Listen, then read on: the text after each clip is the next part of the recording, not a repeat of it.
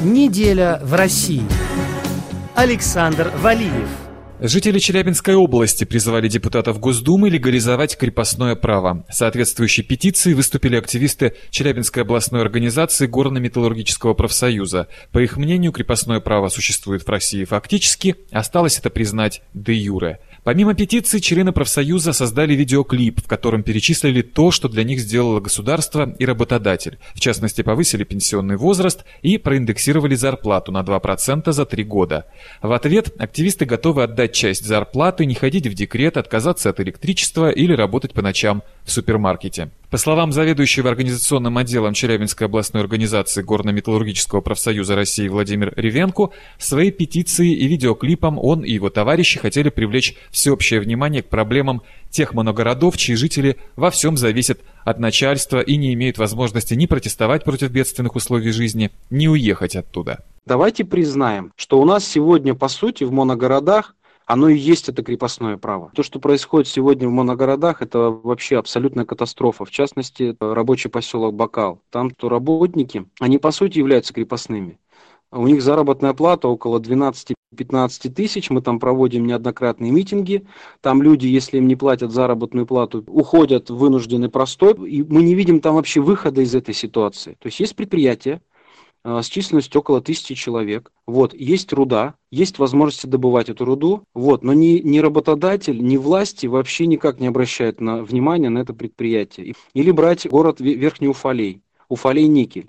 Было предприятие два года назад, две с половиной тысячи человек. Полтора года назад это предприятие просто схлопывается, и эти две с половиной тысячи людей остаются без работы. Даже в Бакале, казалось бы, сделали территорию опережающего развития, но эта территория опережающего развития не работает на работников, она не улучшает жизнь.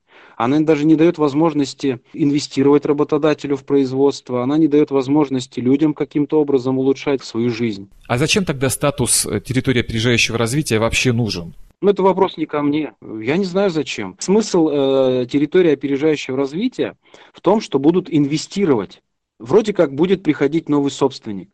Но парадокс в том, что новый собственник не идет туда, а те, кто есть, тот собственник, который якобы готов э, работать на этой территории, ему никаких преференций не создается. И более того, люди не могут уехать с этого поселка, потому что вот та работа, которая есть там в 12, 15, в 20 тысяч, она не позволяет им создать какую-то подушку даже для переезда. Они даже жилье не могут там продать, потому что это абсолютно депрессивный регион. Под э, роликом э, подписываются люди о том, что они себя увидели в этом ролике. И те, кто находятся в этой ситуации, они пишут, что да, это про нас. Мы хотели обратить внимание СМИ на то, что есть проблемы не только э, зарубежные, о которых нам все время вот эти наши традиционные телеканалы показывают, Сирия, Украина и так далее. У нас же по телевизору нет проблем России. Там, у нас есть проблемы желтых жилетов, у нас есть проблемы сейчас в Испании, у нас нет наших проблем, моногородов нет проблем, предприятий, на которых идет сокращение. Об этом никто не говорит. Нам все время говорят, что мы социально ориентированное государство. Для чего тогда говорить об этом, если государство не обращает на это внимание? Это первоочередная задача государства.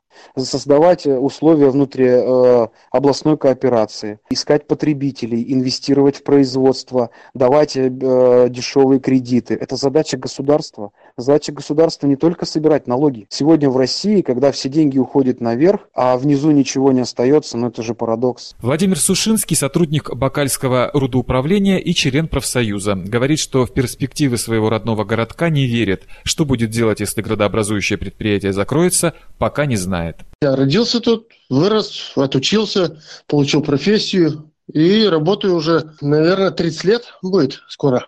Я родителей не могу бросить своих старых. Если я уеду, кто за ними будет это смотреть, ухаживать? И профессия не востребована сильно в других городах. Вот лично на моем примере, если смотришь работа РУ, то машинист тепловоза или помощник тепловоза, ее как бы таковой и вакансии-то нету. Если они есть, то где-то МПС, Министерство путей сообщения или российские железные дороги, если по-новому. Ну, там уже критерий другой.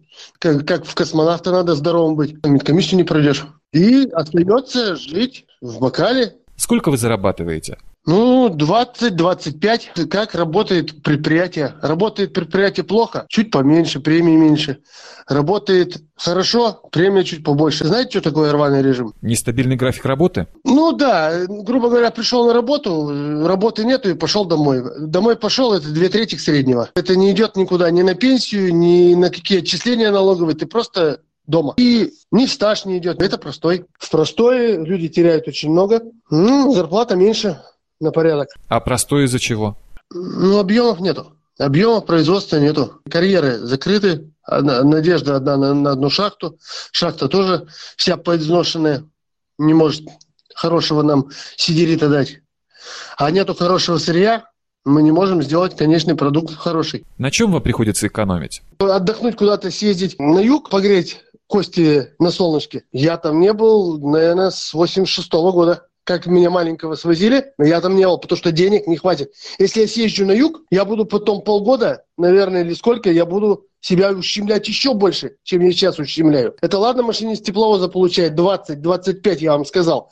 А есть путейцы, которые получают 12-13 тысяч.